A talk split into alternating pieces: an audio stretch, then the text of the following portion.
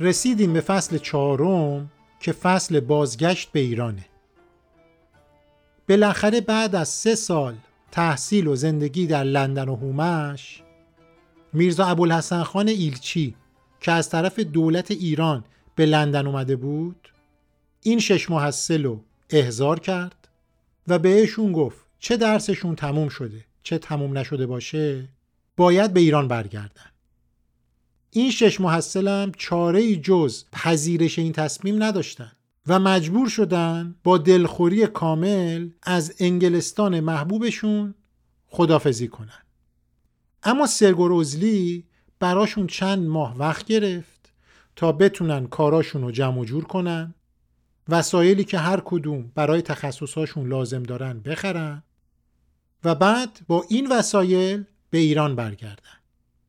مثلا میرزا رضا و میرزا جعفر حسینی وسایل فنی و مهندسی خریدن. میرزا جعفر طبیب و حاجی بابا وسایل پزشکی، جراحی و دارو.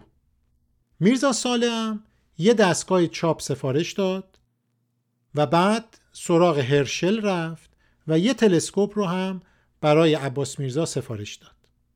استاد محمد علی هم یه موتور بخار کامل رو خریداری کرد چند قبضه تفنگ برای فتلی شاه آماده کرد و با خودش به ایران برد. بنابراین قسمت اول از این فصل اختصاص داره به ماجرای بازگشت این شش محصل و سه قسمت بعدی سرنوشت تک تک این افراد رو در ایران بررسی می‌کنیم. می‌خوایم بدونیم وقتی به ایران برگشتن چه کارایی کردن در جهت مدرن شدن ایران چه قدمایی برداشتن نظام سیاسی ایران با اونا چه برخوردی داشت.